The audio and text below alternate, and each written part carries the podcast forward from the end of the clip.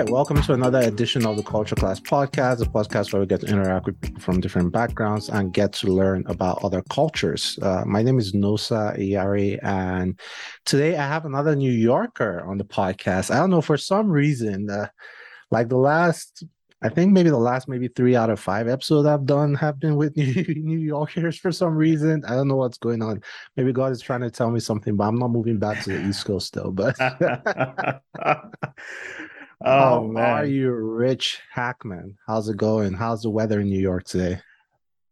I'm good. The weather is great, which is not something that we say very often here. So I bet.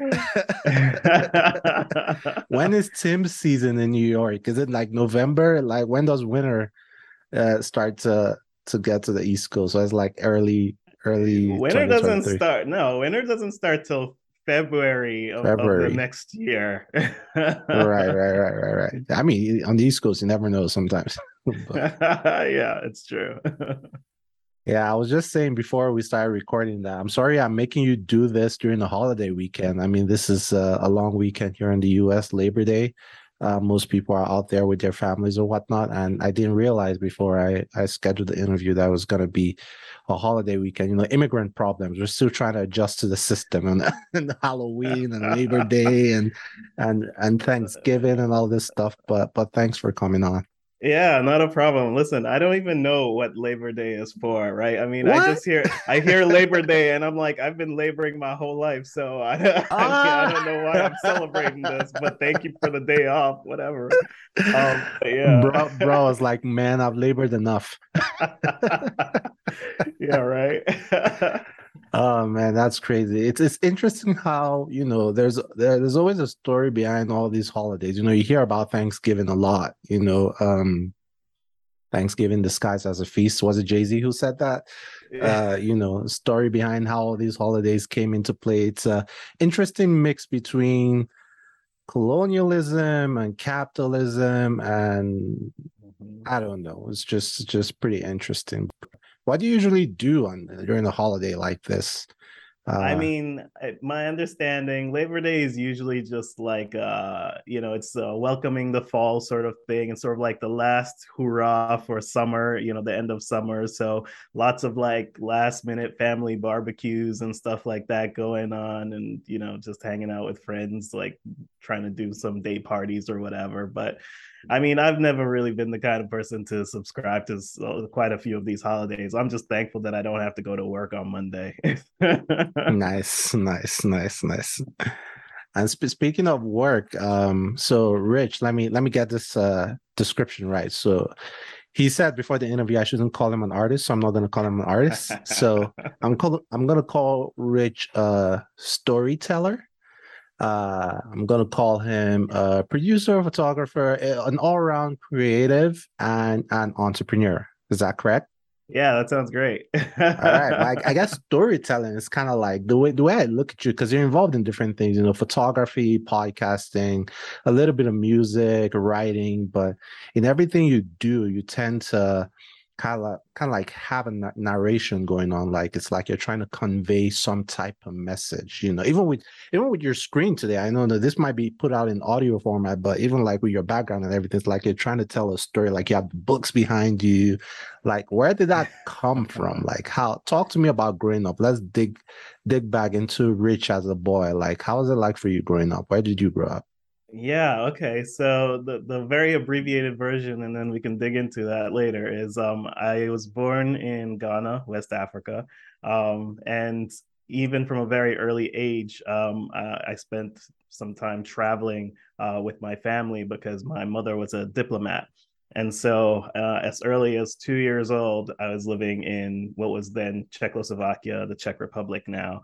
Um, and, you know, hopping around from country to country, going back to Ghana again, spending some time of my life there as well, and then moving to the U S. And, you know, I've hopped between the U S and Ghana um, and a few other countries since then. So I think really at the root of it, though, you know, when you hear something like my background and my story, you immediately just, okay, that's very interesting and not like... typical, you know, and so it's like, what's the story there? And I think that's kind of what's defined me, is because you know, I've spent a lot of time having to tell my story to other people, but Um, you know, and not to mention, like, you know, I'm sure you're familiar with our cultures. It's we're just very, you know, spoken word, passing down information from generation to generation through uh, telling stories and whatnot. And so it's that kind of thing's just been deeply ingrained in me from day one. And so it comes very effortlessly for me to just sort of like stop and think about things and then want to try and retell them in a very compelling way. Um, and so that has just naturally translated and evolved into the kind of work that I do, whether it is in photography, whether it's in video, whether it's in trying to compose some music. So yeah, it's, you know, it goes way back to my roots. That's a very interesting background. You know, kind of like reminds me of how I grew up. Like my, my dad was in the military and I did a lot of traveling as well, locally though, uh, within Nigeria. But, you know, it's still, you know, that mix and mesh of cultures, you know, within different tribes of the country. I guess you did it internationally. Were you an only sibling doing this or you had brothers and sisters? No, I have two older brothers. And so, yeah, the whole family moved together um, as a unit from country to country. Um, and there's even a part of the story where um and this was maybe when I was around seventeen sixteen or seventeen years old, where we all went our separate ways uh to go live in different parts of the world, and uh we've kind of actually lived like that ever since. So it's kind of crazy. mm. That even just expands the nature of the stories that we have. So yeah. And why was that? Was that kind of like school and work for you guys? Like you you guys and your parents your parents had to work, you guys had yeah. to go to school and then different exactly, countries. Exactly, exactly. It was circumstance, you know. Um, so at some point, not to put all my family's business out there, but at mm. some point, um, you know, my mom was uh, she she she got a new job working for the U N. So she left the foreign ministry, uh, the diplomatic foreign ministry in Ghana, and then she went to work for the U N. And so that meant that she had to go to, I think it was Kosovo at the time. Um, and that kind of left the rest of us with like, all right, well, where what are where are we going to end up, sort of thing. And, you know, so my dad ended up going back to Ghana to, you know, sort of like finish building our house and everything like that. Uh, my oldest brother went off to Canada for college because um, he... Uh, fun story there. He's a Canadian citizen, again, by virtue of like all the travel. So he went up there to go live. And then my middle brother went to uh, Baltimore, Maryland, which is on the East Coast here in the U S, to go uh, start college.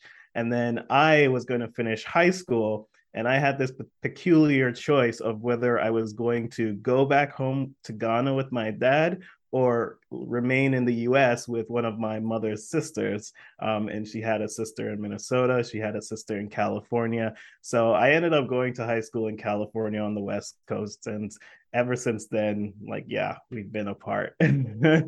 man, man, it's going to be very interesting, the world we're going to live in at, say, twenty years from now. Like, I'm Nigerian, right? Mm-hmm. And there's this uh, current trend, we call it Japa or Japaization. It's kind of like the Great Migration, right? Or the okay. brain drain, where everyone is leaving the country. And the most important app right now in Nigeria is WhatsApp, right? Because yeah. families are so divided. You see, like, a sister is in Ukraine somewhere, uh, a brother in in in the Hungary, another yeah. brother in the U S, parents back home in Nigeria. So children or, or parents are, are like Nigerian children are like Nigerian Canadian or Nigerian American or Nigerian Hungarian, and like kids will yeah. be like Hungarian or Canadian.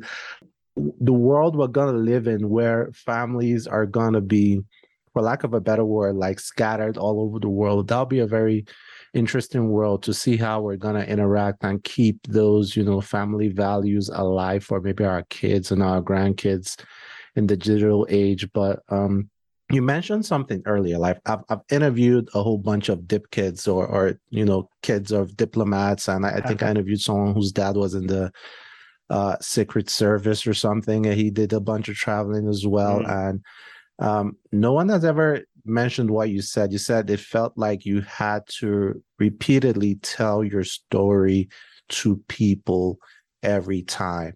You know, so it's like you're reintroducing yourself every new place you go to. While I can understand that on the surface, obviously you have to introduce yourself. Hey, my name is blah, blah, blah, Rich.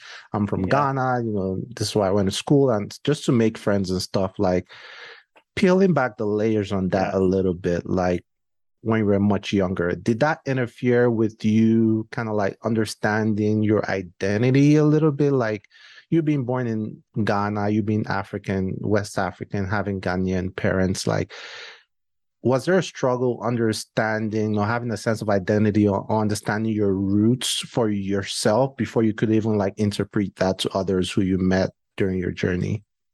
Yeah. So, the, I mean, it's a great question. And I get the sense that you, you've definitely tapped into this part of the conversation from your other interviews with other dip kids and whatnot, right? Because I it, it's it's a it's a what's the word I'm looking for? It's a remnant of the experiences that we have, right? And mm. this remnant, it's a it's an interesting thing because the, that word, you can see it from either a positive or a negative connotation, right? And um It, the remnant is the fact that we we have a conflict of identity, like most of us who have lived this kind of lifestyle growing up, right? And um, so, yes, I definitely did and have experienced that and continue to. But, um, you know, what's interesting is as a kid, it's just harder to make sense of that crisis of identity. And you know, your your parents are first generation wherever they're from, and so they're they can't really they don't really have the tools and resources to kind of like steer you through this crisis of identity, because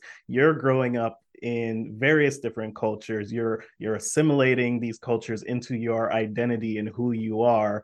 Um, meanwhile, your parents are like, "Oh, but you're from Ghana," or you know, whatever the thing. So like, you're you're like you're like it's like a battle between like, but you're raising me as a global citizen, and you right. also still want me to re- maintain this very strong core of Ghanaian-ness or wherever else you're from. And so over the years, you definitely do struggle with that. Um, and I will say for me, you know, and probably most others who have the experience of going back and forth between their homeland and wherever they're currently residing, um, that that struggle becomes even exponentially more uh, just challenging because Uh, you know, it's like wherever you're living, you're an other, you're different. People are always kind of questioning and trying to understand what makes you tick, what makes you who you are, because there's just something that they can't explain about you, which is why you spend all that time reintroducing yourself and why you are the way you are. But then you go home to your home country and you're you become an other there as well, because it's like, oh, you're also not quite like us. You know, you've lived abroad for a while. Your your mannerisms, your the way you speak, the, you know, all these kind of things about you are different now. So, you know, you're still an other there. So you're kind of stuck between this tale of two cities. And, you know, it, it's it's challenging as a child, like navigating those kinds, those thought processes, those conversations. Um, and it's only once you start to li- really like mature and and even begin to fully accept that duality of who you are that you start to embrace this not crisis of identity, but more maybe like a fullness of identity and like living into who you want to be, like the potential behind having that. And then you start to see it more as like a this this empowering thing that like opens doors and creates opportunities for you. So yeah, I mean, you just hit the nail on the head. Like my Indian friends, I, I think in India they call it desi. Um, so they're Indian when they're in America, but they're American when they're in India. It's yeah. like, like you said, stuck between two cities. It's like, man, I don't feel at home back home. I don't feel at home here. It's like, what do I do exactly? But but there's there's some type of power that comes with that, right? Like, and I say that myself, having grown up in Nigeria and lived in the U S for a little bit, like just having that different perspective, like, you know, not just the ability to code switch, but the ability to understand it from two different perspectives, right? Like even professionally, like I, I'm a I'm a finance guy who like read accounting and have an M B A and worked in finance. And now as an entrepreneur, I can like see it from two different perspectives. I'm like, oh, okay. Like this is what is motivating to the financiers or whatnot, but this as an entrepreneur, these are the struggles you go through and this was motivating to you. So you could kind of like, unlike someone who's been stuck in, in one area, you know, for, exactly. for a long time. And that's kind of like one of the reasons I started this podcast, right? Like I've been lucky enough to talk to people from fifty different countries. I used to live in D C, so it's like a lot of international people who've traveled all over the world from Washington, D C. So people just get to, you know, tell these stories and and and kind of like tell me about the point where they realized they had a superpower. So what was that point for you? Like, was there a specific event or period of time where, having experienced different things in different countries, you actually like came to the realization that, oh wow, that these experiences are actually good for me and I should embrace it going forward? Yeah, yeah. I, I can, there are two very prominent uh, instances in my life where I remember that happening. Um, and so the first one was, uh, I was in my senior year of high school. And this was, uh, I all throughout high school, I'd been participating in uh, a, a, an event called Forensics, which is sort of like the speech and debate team, you know, and, um, you know, I I had been an introvert, I would say, and I still am to some extent, but I, I at that point, I had been very introverted, and speech and debate, this forensics program, was my means of sort of like coming out of my shell a little bit. Um, and it really spoke to me because it was all about storytelling. It was all about taking other speeches, pe- speeches people had written before, and interpreting them through my lived and learned experience. And so um, it was interesting to take a piece. Um, I'm, I'm going to spoil the end of the story a little bit because I think it's important. Um, I, I took a piece written by Martin Luther King, Um, called The Drum Major's Instinct, and I won the state competition with that. So I'm a state champion doing speech nice. and debate in that. And um, that was a pivotal moment for me in really coming to the fore of how my identity empowers me, um, and how my lived experiences and this natural ability to tell stories um, and using personal anecdotes can really sort of like open people's eyes or make them sit back and go, wow, like, who is this person? Where did he come from? Like, how did he just do that?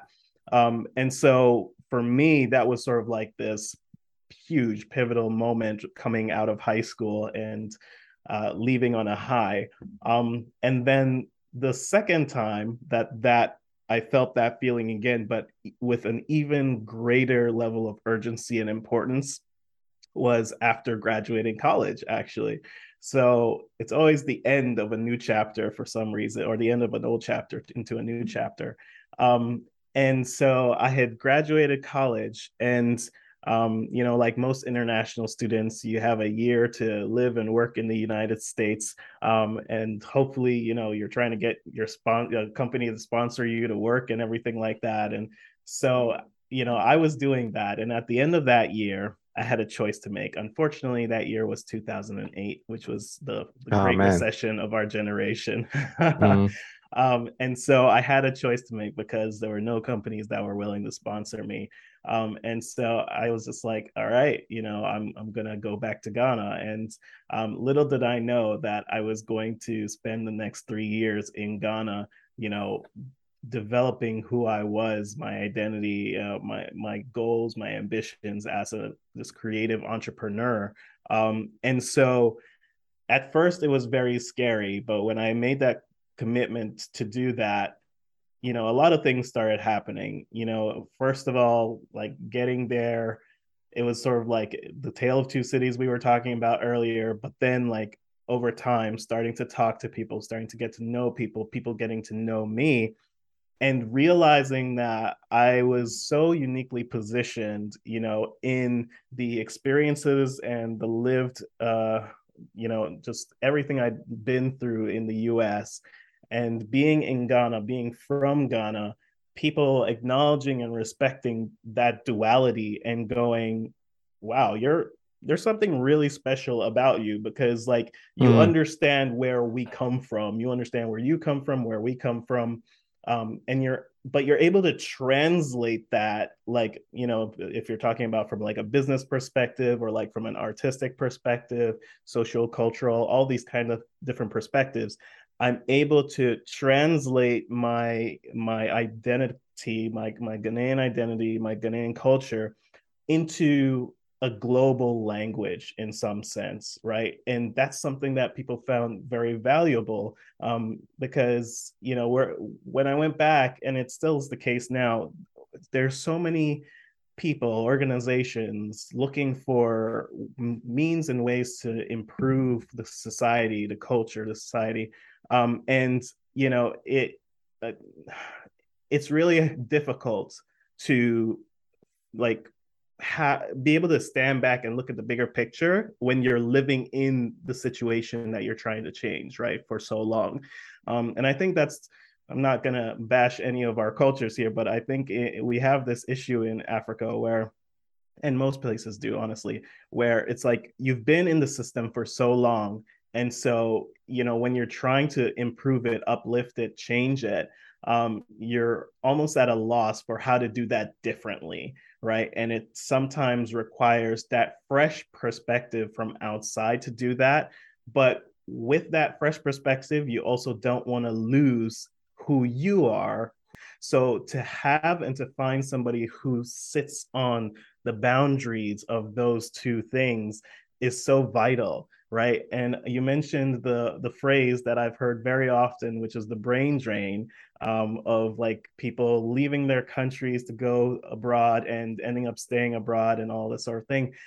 But I think we're coming upon a time and a, a situation where a lot of us, at least my generation, who have had the benefit of living between both worlds are trying to go back and trying to figure out how we can reinvest into the country with our knowledge, with our finances, with whatever it is, right? And so that's really where you start to feel this sense of empowerment. Like, you know, no longer do I feel like I don't belong to this place, but there is a place for me. And I just have to show people that, you know, this this can be to both of our benefits. Like, I can feel like I'm being reintroduced into this country, this culture, and also I bring a lot of value back to us, you know, from having been away. So I that's really where I, I look at my life and I see a sense of this crisis that has become sort of an opportunity. That's very interesting, you know, kind of like serving as a bridge. Uh, you know, okay, you understand both sides, so you're contributing positively by by taking some of the things you've learned uh, from both sides and kind of like crisscrossing and being that bridge, maybe connecting people and things like that. But with that comes another type of phenomenon, right? Uh, I think most Africans call it the savior complex. It's it's yes.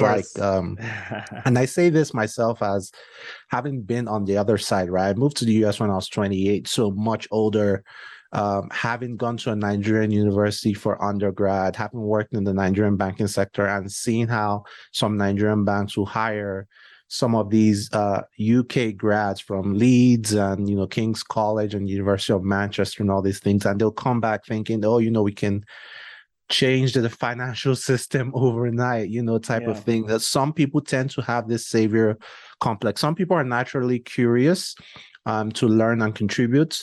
Uh, some people just want to see, you know, their communities. I guess everyone wants want to see their communities grow, but some people have this savior complex, you know, without understanding the nuance of, you know, you know, mm-hmm. the local technology or the culture locally, just want to kind of like copy and paste. And that comes with some resistance, right? Uh, people back home who'll be like, hey, what do you, you think you know it all? Like, this is how we've done things for years.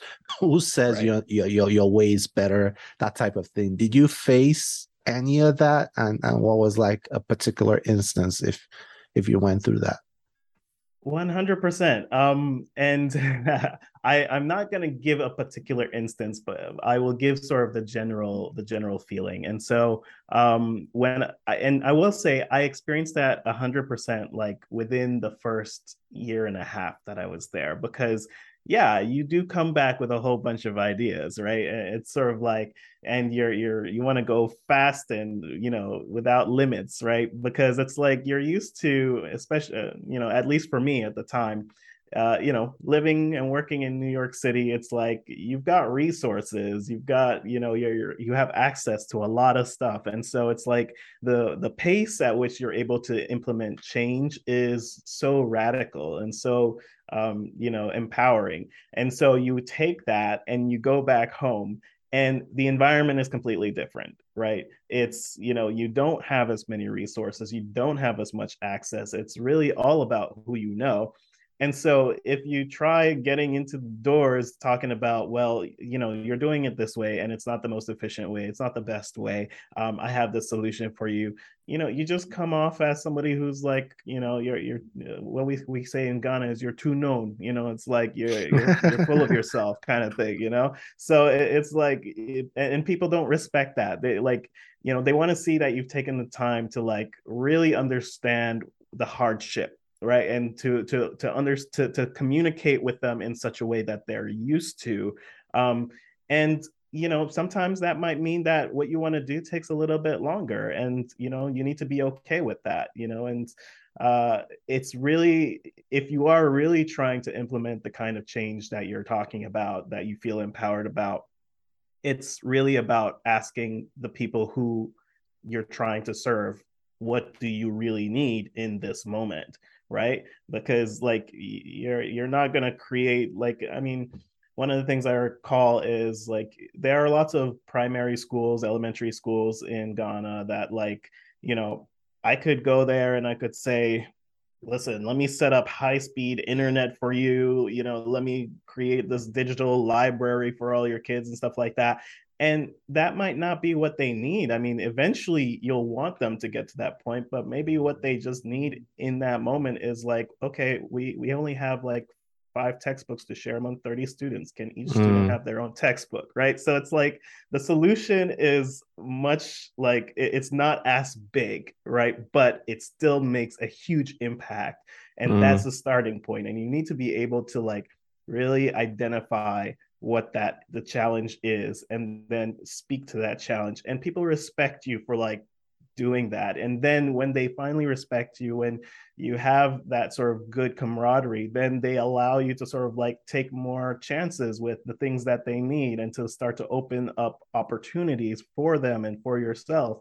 Um, and then you grow together. And that's really what's the most important part. You want to grow together. You don't want to be like, I'm here, like way up high, you're down here, and I'm trying to get you to where I am just by leaping. No, you got to hold the mm. hand and you got to take that walk, you know, all the way up to the top. So I've definitely experienced that. And I will say in my third year that I was there is really when I started to feel like I was making the connections. I was starting to make a bit of a difference. You know, I had built up a bit of an entrepreneurial entrepreneurial business where I was doing creative branding, photography, videography for a few companies, you know, that were pretty well known. And like, I was feeling like a, a big shot, but also like I was making a difference. Um, and, you know, fortunately or unfortunately, that's when I ended up moving back to the U S because I got married and, you know, yada, yada, yada, long story there. So, but that sense of urgency around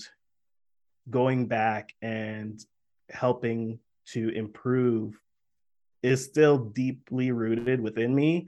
And I do go back now. I go back annually, um, and it's not one of those situations where it's like some institutions like, okay, come and solve this thing for us, and you're the savior complex. I like I come from very humble beginnings, and you know, even though my mom was a diplomat, we were very humble and very uh, hardworking um, as a family. And so, you know, we always start with like the the real issue at hand.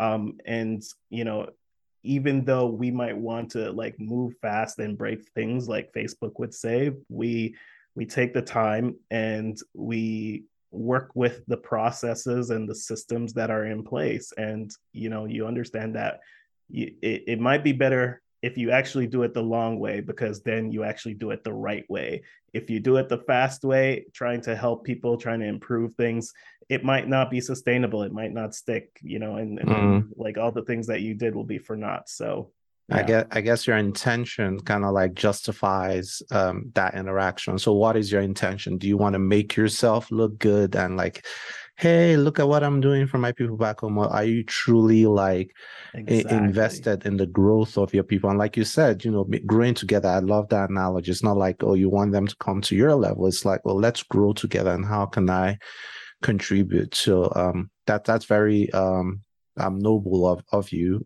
But let's talk about you coming back, right? And, and you did mention you getting married. Like, I'm unmarried, so I always take the opportunity to ask any married person I have on this podcast for advice, because I don't know, sometimes when I look at the institution of marriage, I'm like, man, like, I don't know, like, I'm pretty fearless when it comes to a lot of things. Like, grew up in a military family, lived in Nigeria, obviously, so I'm I'm pretty bold in in a lot of things in my life. But marriage is one thing that I'll I'll admit, like, I'm I'm I don't know. First things first, happy anniversary. I mean, I guess, you know, you just had like your two-year anniversary like last yeah. month or something like well, that. But, well, uh, so so full disclosure, this is two-year anniversary of my second marriage. So not mm. the first marriage that I was just referring to. Okay. Um, so, and that's a, you know, for, for if you're, if you want to dig into the, the sort of marriage advice, marriage story, that's where we start, right? You start with, well, what happened? And again, the, being the storyteller, I need to tell a bit of a story to actually get to the Let's lesson, do it. Right? Yeah. Let's do it. So, I mean, yeah, I, when I moved back from Ghana, it was because um, I was in a situation where I was in a long distance relationship, and my ex-wife at the time was living in the U S and I was living in Ghana for those three years that I was there. And so it was really at the three-year point, remember, when I was starting to feel great and like, you know, I had made some some roots back at in Ghana. And I honestly thought, okay, I'm going to build my business here. I'm going to like, this is, this is where I'm going to be for the rest of my life, sort of thing. And, um, you know, whatever happens in my relationship, we'll just make it work. Um, you know, but circumstance being that it is, you know, your plans don't always work out that way. So um, my ex-wife at the time was like, what are we doing? You know, is this still a long distance relationship? Are you making this official, sort of thing? And, you know, I, I had to think long and hard about it. But, you know, how how do you guys meet? Sorry to cut you short, but how do you, how do you guys meet? We we met in college when I was here mm. in the U S. So that's that's how we knew each other. Um, and so we started dating for that year after college when I was working in New York City. Um, and then it was like, well, I got to go back to Ghana. And she was like, well, what are we doing? And I was like, okay, let's, let's try this. Let's try this. And so I was living there in Ghana, and she came to visit a few times, you know, and we, we were doing the best that we could with it, but I do not envy anybody in long distance relationships.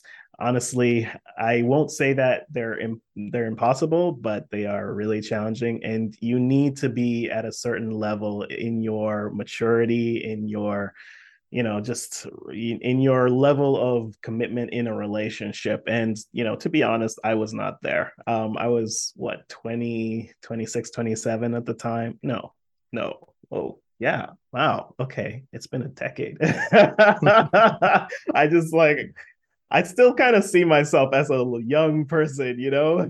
Yeah, you, you know, are. You're, time, what are you talking time, about? Time has... Ugh, I don't feel it. um, I've just been through a lot. And, and so, yeah, I, um, circumstance brought me back to the U S uh, and we got married in Ghana. And then I moved back to the U S after getting all my U S paperwork and my permanent residence and all that good stuff. Um, and then we were together for, we were married for five years uh, at that point uh, when we decided that it was no longer, uh, we were, it was a mutually, a mutual decision to end that marriage. Um, and more on my part. And I'll be honest about that because I wasn't ready.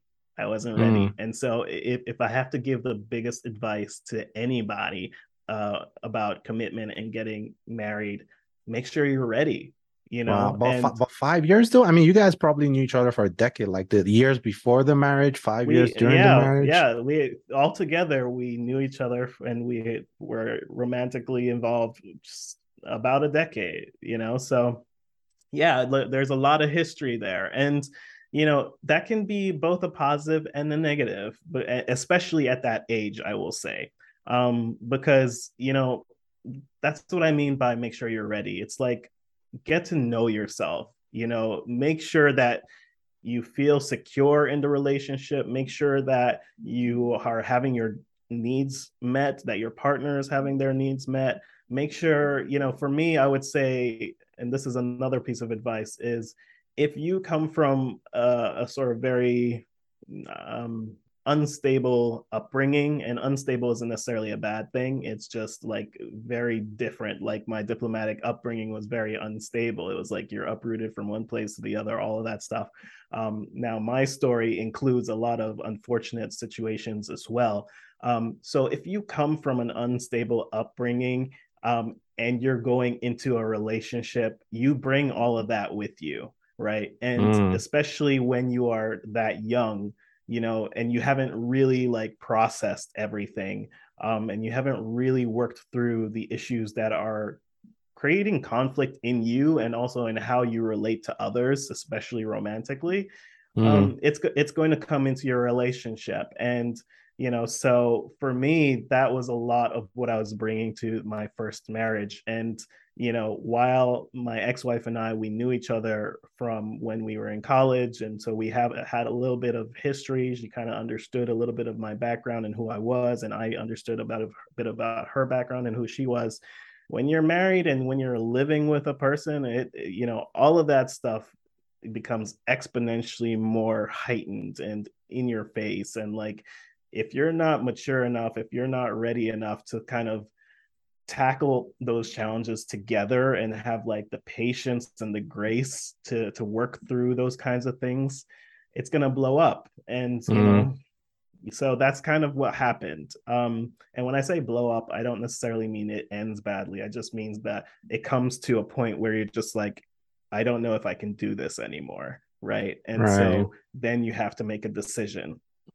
So after five years of being married, um, got divorced, and, you know, I spent a lot of time soul searching, um, and really getting right with myself, because I wanted to make sure that the next relationship I got into, the next marriage that I had, that I was the best version of myself I could be for my new partner. Right? Mm-hmm. Now, I will add that if anybody is kind of in that same situation, therapy, therapy, therapy. And that's not right. That's not a common thing for a young Black guy to say. It is not. It's it's the thing that you need to do, right? Because, you know, and especially I'm going to add on the little bit of culture to this, because when you come from African cultures where it's like, Um, I, I'll use Ghana specifically. I don't want to offend anybody. Um, you know, it's you come from a culture where it's very much like your parents tell you what you do and you're not really heard, you know, you're not really meant to have a voice, you know, it's like follow orders sort of thing. Um, it's very strict, very disciplined. You know, back in the day, we also used to beat our kids. So it's like you you come from that and, you know, you come to a place like the United States and it's like, you know, it's a, you see people treat their kids very differently. And that has such a, an, a turbulent effect on you that you need somebody to help you work through those kinds of thought work processes and those issues, right? Um, yeah. And therapy is the best tool to do that. I know a lot of us think, well, we have our churches, we have our priests, you know, our counselors in our, our religious communities. You know, that sounds but... very, very African of you to say. I have to say it because that was what was said to me. You know, right. I tell people I go to therapy and if, you know, they happen to be Ghanaian, they're like, you know, well, if you believed in God or if you went to church, if you're a Christian, then you wouldn't have these right. issues. I'm like, no, that's not true. Right, so right. I have to say that, you know, um, you know, therapy has helped me uh, become a better version of who I am in relationships. And so my marriage right now is so amazing. We're on our second anniversary, as you mentioned. Nice. Um, and we've got a almost two year old and it's just, it, I'm in such a different place, you know, but that's another part of my story that, you know, it, it's it's impactful to understand how you are in relationships and how that translates into your life and what you want to do with your life going forward. Right.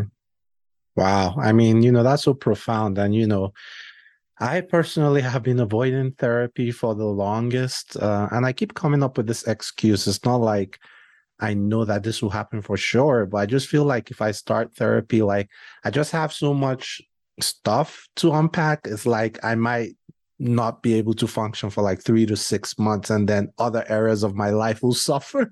That's what I keep telling myself. It might be a justification for for holding on. But it's interesting you said that, that, hey, you know, like you need to realize that you need to be ready and in a place where, you know, mentally and everything, you're ready for this thing called marriage. Because, you know, if you're bringing all that baggage from all your experiences, going to carry forward kind of like to your marriage. And that's profound advice, right? Um, the problem now comes into where, okay, you know, we're, we're Africans, you know, there's the age thing. You're not getting any younger, or, you know, or you will never be ready. You know, sometimes you just have to jump in and, you know, try to figure things out. So I guess being as practical as you can for someone who's listening to this, what are one or two very important signs that, hey, you know what, this is the perfect situation, but if for some reason you can't achieve that perfect situation, and maybe there's someone there who you feel you might want to go on this journey with, what are one or two signs you shouldn't like overlook? And if you overlook, it'll come back to bite you in the middle of the marriage type of thing, if you could speak to that.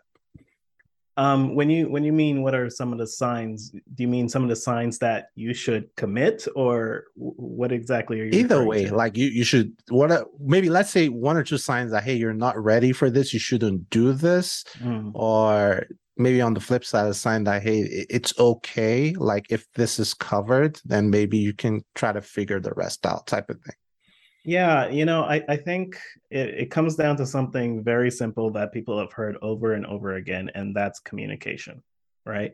So, you know, if you're in a relationship, if you have a partner, um, you know, I think, first of all, I want to encourage people to explore each other a little bit more, right? I don't, I think people rush their relationships, to be honest, um, or at least this has been my personal experience.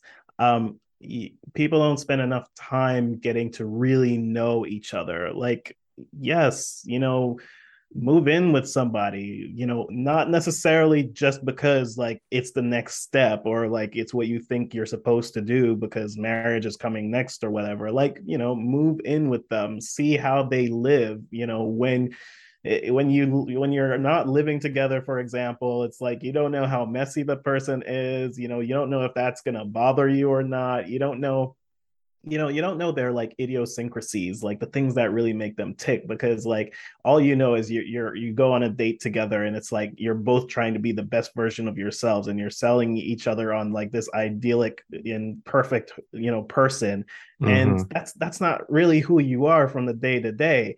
And so like things like choosing to live together or like, you know, just how how you how you deal with challenges together. And so that's why I kind of jumped to living together, because when you're dating, it's really hard to, for situations to come up where it's like you're both in it together and you're challenged by it. And so you have to communicate to figure it out. Right. Um, so it's really in seeing and understanding how you communicate with each other that kind of gives you a hint about, oh, we can do this, or, oh, we're not right for each other. Because, you know, it's very telling, you know, when when all hell breaks loose and like when you're having your worst day, it's very telling how you respond to your partner and how your partner responds to you, right? Mm. And and how, like, whether there's a level of grace to it, whether there's like understanding and empathy, whether it's like a we're in this together, or it's like, oh, I'm sorry you're going through that. Okay, that's your problem, right? You know, it, it's mm. there are any number of different ways those kinds of situations could go. But those situations are very telling, right? I've had a number of instances in my current marriage where it's like, we've been furious at each other. We've been mad at each other. And then it's like, okay, what are we going to do about this? Right. And so it's like, you're able to de-escalate, you're able to comfort each other, you're able to process together, and then you're able to start working on a solution together. And that's like, that's why I keep using the word partnership, right? It's mm. you are in this together. You have to feel like the other person's got your back, you've got their back, you know, because life throws so many things at you, you know, and those things just keep getting harder and harder. But if your communication and if the way you work through those relationship issues becomes better and better, it starts to feel a little bit less hard to deal with those things, right? So I think paying close attention to that, how you communicate, how you work together on things, will give you some insight as to, all right, this is good for the long term, or like, unless either one of us can like start to grow ourselves, start to become a little bit, you know, more mature about how we handle these situations, maybe it's not for the best. And that's okay too. No, that's, that's very profound. And thank you. Thank you for saying that. Like, I just, when you mentioned moving together, I could feel the African aunties who are listening to this kind of like pulling out their hair. Like, it is yeah. what it is. We're, we are in twenty twenty-two. So Listen, I, I, I know some of the things I said are easier said than done. I want to acknowledge right. that. I mean, I'm one of those people who, I grew up uh, uh, kind of separated from my family. So I got a, I got away with a lot of things that maybe some other people won't feel like they could, you know, and, you know, but we're also, like you said, we're in a different age now. And, right. you know, you know what you remind me of? Like, you remind me of a friend of mine, Andrea. Um, she's, she's a member of Pod Break, this thing that we do, like a group of African podcasters. And she also has like Ghanaian and Ugandan heritage, and kind of like, she, I think she grew up in like upstate New York, has some mm-hmm. of those travel experiences and whatnot. Like, like when I interviewed her and when I'm interviewing you, I'm kind of like getting the same energy. Maybe I should connect you to her. She's also a creative person as well. Um, uh, maybe I should connect you to, maybe you guys can do something like professionally or or something. But um, but yeah, I mean, cool. Speaking of uh, communication, like, let's pivot that and talk about your music a little bit now. Um, you always say you're a storyteller. You're not necessarily a musician, so I don't call you a musician, but there's this powerful um, story you wrote in form of a song, right? Called Remember Me, right? Like, I was in Ghana uh, for an internship in the summer of twenty eighteen, right? And I, you know, I, I stayed in Elmina for a couple of days. Uh, I stayed in Northridge, and I, we went to all kinds of places, Lee and, and,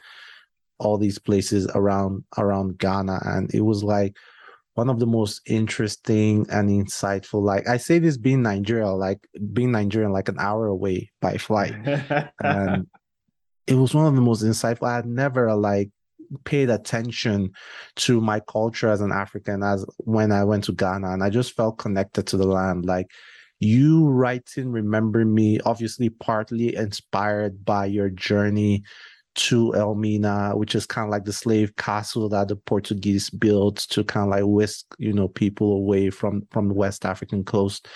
Um, how did you come about? Let's talk about a little bit about your musical journey, how you stumbled or deliberately started that, and then particularly about the song "Remember Me," like how that came into being, and how how in God's name did you work yeah. that those lyrics to produce something so insightful? All right. Yeah. Um, so like almost every good Ghanaian boy or girl, um, I was very active in the church when I was younger. Mm. And so the African aunties the... will be smiling now. Exactly. Um, so yeah, I was a, I was a choir boy. Uh, you know, me and my brothers, uh, my brothers and I were in the choir. And um, yeah, you know, very... from a very young age, like we we definitely had music in our family. You know, both my parents uh, were also part of their, you know, men's fellowship and women's fellowship groups, and so they were also, you know, musical, if not musicians themselves. Um, and so when we joined the choir, it was just sort of like a natural progression for us. Um, my mom, I believe, also. Uh, if I recall correctly, she hired a piano teacher for us, you know, when I was about five or something like that. And so, you know, we were playing piano at home, singing in a choir at church. Um, and that's where I got started. And I really loved music. And, you know, they really do teach you like the the fundamentals of music when you're in the choir. So it's like there are different parts, the soprano, alto, tenor, bass, you know, all those sort of things. And when you're younger, you have a bit of a higher voice. So you start off singing the higher parts, the soprano, and then as you get older, your voice deepens. And so you become an alto, a tenor. And so you you really start to learn all the different parts of it. And I just enjoyed that journey, that musicality to it, um, and getting to try different things with my voice. And also now having the piano accompaniment with it as I was learning that.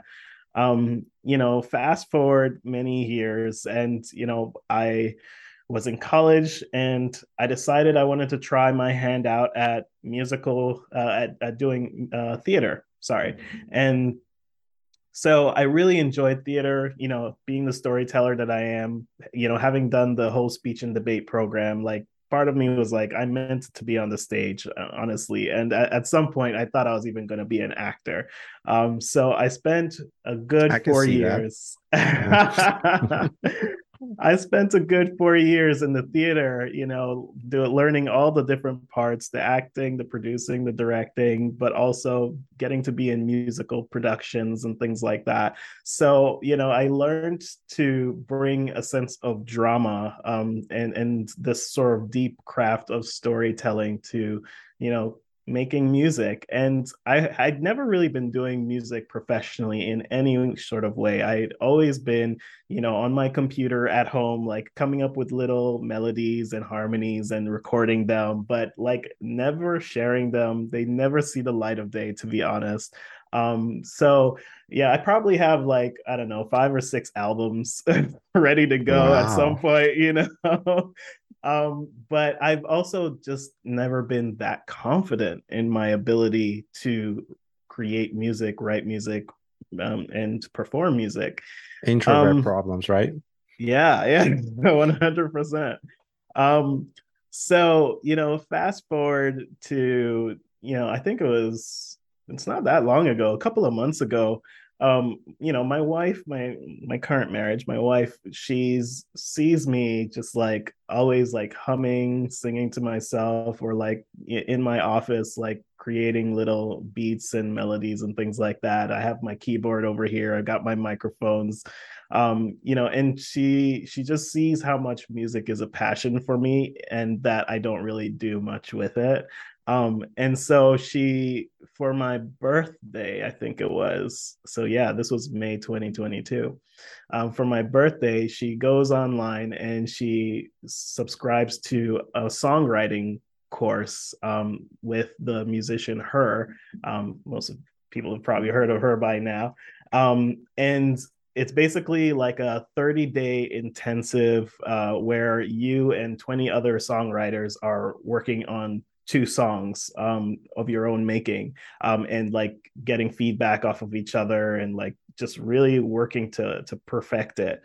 So the song that I wrote, Remember Me, was as a result of taking that songwriting course.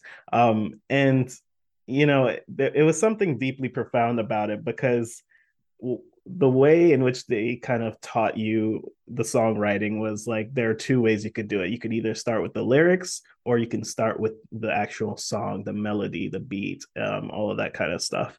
Um, and so Remember Me was one of those where I just started like messing around on the keyboard, on the piano. And what I thought I was creating was like this tragic love story of some sort, because it just sounded dark. It just sounded rich. Um, and then I started putting words to it. And it's one of those things where I don't think people really understand, but the song wrote itself. Like mm. I didn't write this song. The song wrote itself, right? It was, the words felt like, it's, it, you know, you're just playing on the keyboard and you're humming, and then like certain sounds go with certain words. And when you start putting those words together, then there's a message, there's a story that comes out Facts. Of it. And So really, really organically is how I wrote this song, Remember Me. And it just started bringing up these feelings of like my thoughts of my motherland, my country, the history that's been associated with it, this dark history of slavery. Um, and, you know, recalling the images of like how beautiful it is, but also in these beautiful images are these big white castles that have a tragic history of, you know, more than hundreds of thousands of slaves passing through them.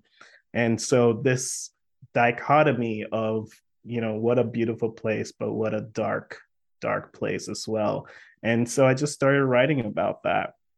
And, you know, it, I'm really proud of this song. And at some point, like, this song needs to get produced professionally and maybe be part of a Broadway show, to be honest. But again, that, I, I can see I, that.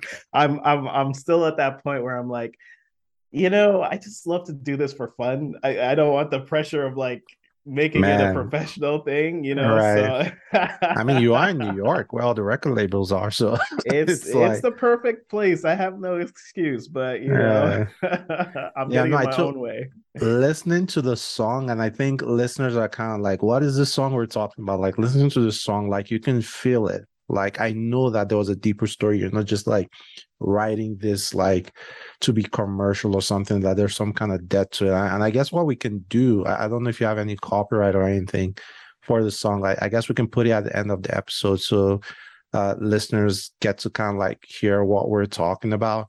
Um, but yeah, it's it's something that yeah. I personally connected with. And I think anyone that has African heritage will, will personally connect with. Well, hey, um, let me let me just say thank you, man, like for, for coming on the podcast, sharing some of your story. To kind of like wrap up, uh, you know, you're you're this person who's been trying to communicate with the world all his life, right? Whether that's through photography, songwriting, podcasting, being a creative in general. Like, you've been trying to tell different stories all throughout your life. What is the story you'd love people to tell about you? Like, what what do you want to be your legacy, like, in the future, whether that's relating to you as a person or the motherland? Like, what would you want your story to be? Okay, I have I have the short answer, and then I'll have a little bit of a longer answer. The, the short answer is something that Drake has said. So, here for a good time, not for a long time. Oh man. um, um, the the more serious answer is, um, yeah, no. I mean, the thing that I I've always loved flying under the radar, to be honest. Um, and the thing about that is, I've always liked helping people. It's always been, it's my passion and my purpose to help others um, in whatever way, shape, or form that they need and um, that I am capable of providing. And so the way in which I thought and that I felt I can do that most is by helping others also tell their stories, whether it's personal stories, professional stories, whatever the case might be. Um, And so my legacy is to live on in other people's stories. I want people mm. to be able to tell stories, um, you know, that move others to, to either change, to, you know, help the younger generation, like just figuring out who they are. This whole conversation we've had about identity, you know, it, it all stems from being able to Be co- to communicate and to share our stories. And so if I'm able to help people effectively do that, um, and people remember me for having done that, that's more than enough for me. Nice. And I like that pun there. People remember me. Man, how can people reach out to you, man? Like, if people want to uh, work with you, people have uh, follow-up questions, um, you know, you want to give out like your social media, your email, your social security number, your, your birth certificate. Please, no, no four one nine over here, please. um, so you can easily just, you know, check out my website. It's, it's always a good starting place. Um, richard hackman dot com.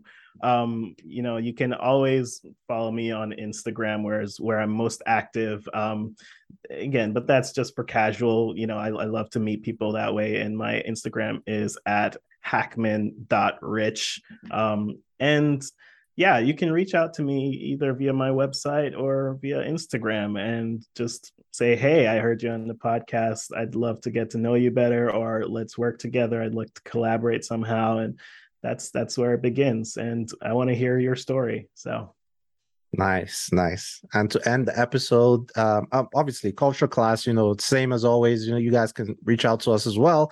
culture class podcast dot com, Culture Class Podcast on all social media. Uh, but to kind of like end the episode, I want to say again, thank you, Rich, for coming on. And we'll insert um, your song, Remember Me, uh, so people can, can feel what I felt. But till next time, guys, be well. There's a place where I belong. It's hidden in the trees, covered in their golden leaves across the sea. There's a place where I am from. There are castles in the sand. It used to be the promised land when we were free. There's a place where I belong, where they stole the sons of man and took him to a foreign land. He worked on his knees. There's a place where I am from. There are ashes in the ground, no records to be found. Lord, remember me. Remember me. Remember. Place where I belong. They were kings of all the lands. Armies stood at their command, all powerful. There's a place where I am from. It was rich in land and gold, plenty for the young and old. Our legacy. There's a place where I belong, where my mother could be sold with only stories to be told so long ago. There's a place where I am from. The only shackles that still remain are the poverty and pain. Lord, remember me. Remember me. Remember, we will take our time till they realize we are justified in our anger and our pain. We know over time we will redefine a new history. What it means to be. There's a place where I am from. It's hidden in the trees, covered in their golden leaves across the sea. There's a place where I am from. There are castles in the sand. It used to be the promised land when we were free.